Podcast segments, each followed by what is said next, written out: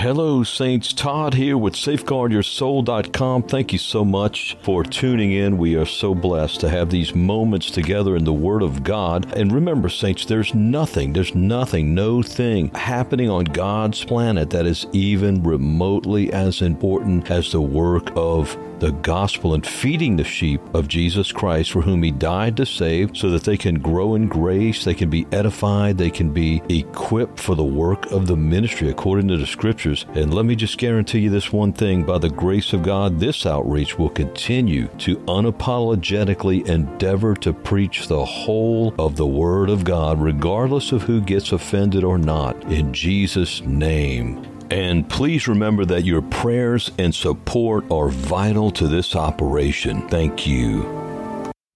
Now, beloved saints, as the Lord matures us, we begin to realize the need for His mercy and the fact that we're fully dependent upon it and that it was showed to us even from the foundation of the earth where Christ was slain in the mind of the Father from the foundation of the earth, of the world. And I love Micah 6 8. It says, He hath showed thee, O man, what is good and what doth the Lord require of thee, but to do justly and to love mercy and to walk walk humbly with thy God. Let me read it again. Micah 6 8. He hath showed thee, O man, what is good, and what doth the Lord require of thee, but to do justly and to love mercy and to walk humbly with thy God. This is the Lord posing a question to the prophet Micah. He hath showed thee, O man, what is good, and what doth the Lord require of thee, but to do justly and to love mercy and to walk humbly with thy God. Now, at that, I wanted to talk about something I've observed over the years being in ministry. Through the years, in dealing with Christian people, so many of them, I have observed that many of those who seem to be on fire for the Lord, those that in particular seem or appear to love the truth, many of them are sadly extremely merciless, very arrogant, self willed. That is, they believe they're going to overcome the sins of the flesh and please God by their own personal personal determination and that's it instead of relying on Christ and the cross daily, which is what Jesus taught. Many of them are self-righteous, very judgmental. Therefore, they're very judgmental. And, you know, this kind of person comes and goes because grace and law cannot mix. Jesus tells us that the sin of religious self-righteousness is worse in the eyes of God than being a harlot. Matthew 21, 31. If there's one people that Jesus severely rebuked, it would be the religious, self righteous religionists. And these people I'm talking about who come and go, who seem to love the truth, unfortunately fit that mold,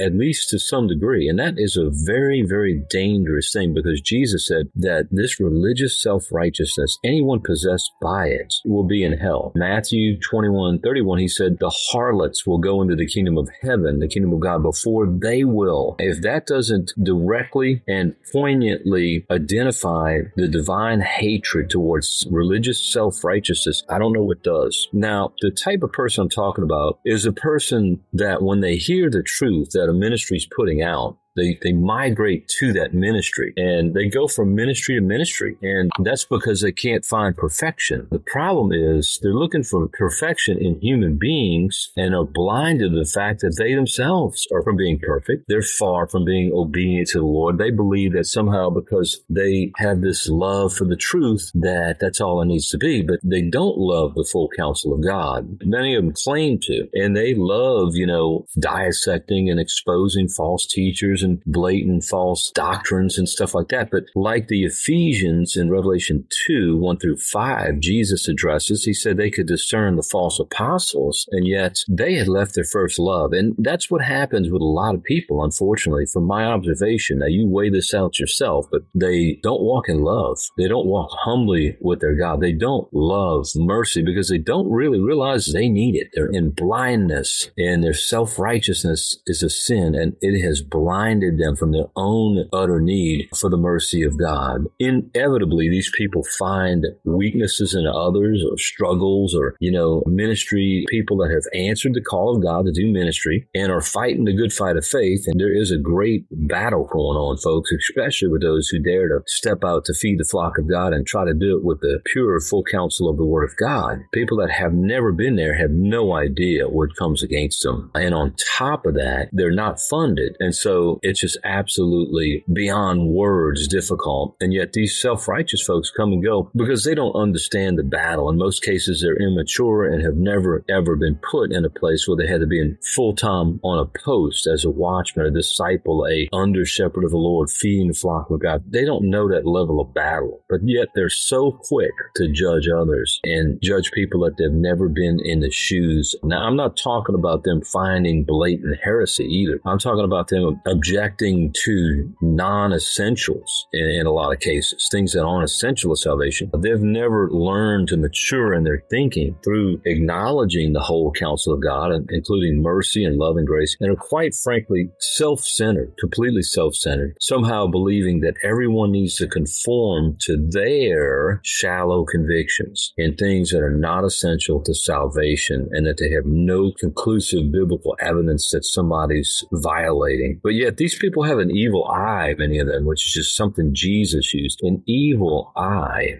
does not walk in the love of God. It can't. They're mutually exclusive. An evil eye is a person who's looking for evil in others. The Bible tells us that love overlooks a multitude of sins. It's not easily offended. It covers the transgressions of others when, especially when it's in relationship with God and with that person to help them overcome. But these people are not possessed with the love of God. They're completely self-willed and yet beat the drum with great force that they love the truth, but yet they're very selective in what truth they are going to personally incorporate and espouse into their lives. When the Lord gave us the truth in His Word for us to observe all of it to be ye doers of the word, not hearers only deceiving your own selves. And that would include what we just read in Micah 6 8. We're to love mercy and walk humbly with thy God. Love mercy. Why? Because we need it so bad. You need it so bad, friend, and so do I. We need divine mercy, not just at the point he saved us. Now, I'm going to share James 2.13, which says that he shall have judgment without mercy that hath shown no mercy. Divine judgment is coming upon anyone who shows no mercy, no mercy. Let me refer to a passage. I didn't plan on doing this, but I want to refer to a passage to show you how Paul dealt with sin in the Corinthian church. In 2 Corinthians chapter 12, he says here in verse 20 and 21, the last two verses of that chapter, for I fear, this is 2 Corinthians 12, 20 and 21, for I fear lest when I come, I shall not find you such as I would, and that I shall be found unto you such as ye would not. In other words, I don't want to come and find you doing anything that's not pleasing to God because the way I'm going to come down on that is not going to please you. then he says, lest there be debates, envyings, wraths, strifes, backbitings, whisperings, swellings, being puffed up, it sounds like, tumults, unless when I come again, my God will humble me among you, and that I shall bewail many which have sinned already and have not repented of the uncleanness and fornication and lasciviousness which they have committed. Now, I want to point something real simple out here, and that's that Paul completely dismissed in his mind from divine judgment anybody who repented. He's only going to have to bewail the many which have sinned already and have not repented. That's the key. They have not repented.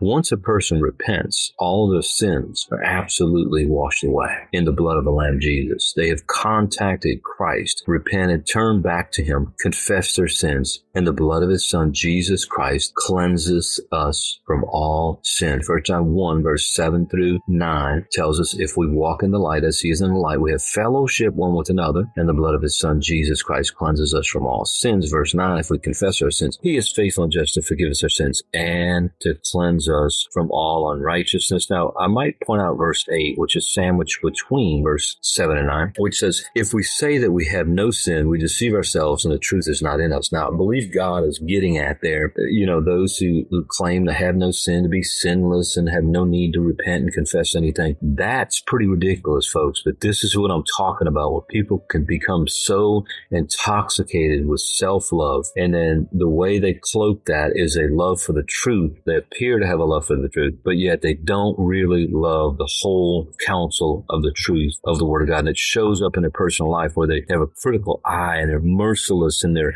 attitudes toward other people and begin seeking to control them, which is witchcraft, and to speak against them and to beat the men servants of the Lord into Matthew 24 to abuse them. Listen, when you don't know how to deal with somebody, just pray for them and the Lord will quicken you if they've got something wrong. But it may be that you have something wrong. It may be that I have something wrong. It may be that we're preoccupied with the faults of others when really we're the ones that need to change. Now, Paul speaks of this phenomenon in Romans chapter 2, verse 1 through 3, when he says, Therefore, thou art inexcusable, O man, whosoever thou art that judgest another, that judgest. for wherein thou judgest another, thou condemn, condemnest thyself. For thou that judgest doest the same thing. See, folks that are overtly preoccupied with others and judge them, they actually do the same things that they're judging the other people for. This is a phenomenon of the unrepentant, uncrucified old man, and it's very ugly, and it will cause people to bite and devour one another. Folks, we've got to ask God to fill us with His love and every dimension of it and conform us to the image of Christ. Verse 2 here of Romans chapter 2. But we are sure that the judgment of God is according to truth against them which commit such things. And thinkest thou that, in other words, we understand that these sins that he listed here in the first chapter of Romans, there's a whole list of them. God is going to judge them. But then he turns back to the self righteous and he says, And thinkest thou this, O man, that judgest them which do such thing, and doest the same, that thou shalt escape the judgment of God? See, you're throwing rocks at and judging them, but yet you've got sin in your own life.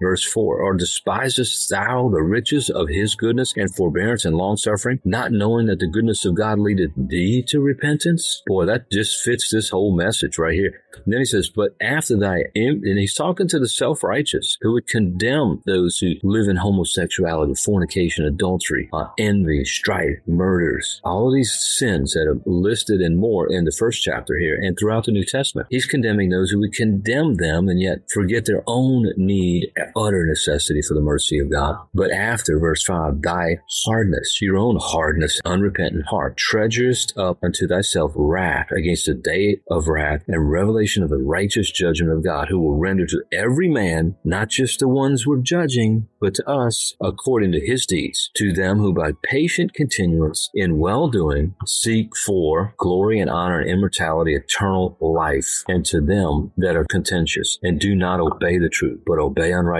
indignation and wrath, tribulation and anguish upon every soul of man that doeth evil, to the Jew first and also to the Gentile, but glory, honor, and peace to every man that worketh good, to the Jew first and also to the Gentile, for there is no respecter of persons with God. So Paul here is condemning those who condemn the wicked while they have sin in their own life. Let me refer here to a scripture that I mentioned earlier. It's going to be First John chapter 4 as we close here, beloved. Beloved, he says in verse 7, 1 John 4, 7 and 8, Beloved, let us love one another, for love is of God, and everyone that loveth is born of God and knoweth God. He that loveth not knoweth not God. Now that is actually what I wanted to mention, but there's also a, it's pretty easy to remember, First Peter 4, 7 and 8, along with First John 4, 7 and 8. Now let's go to First Peter 4, 7 and 8. But the end of all things is at hand. Peter writes, Be therefore sober and watch unto prayer, and above all things have fervent charity among yourselves. Have fervent charity among yourselves, saints. Have fervent charity among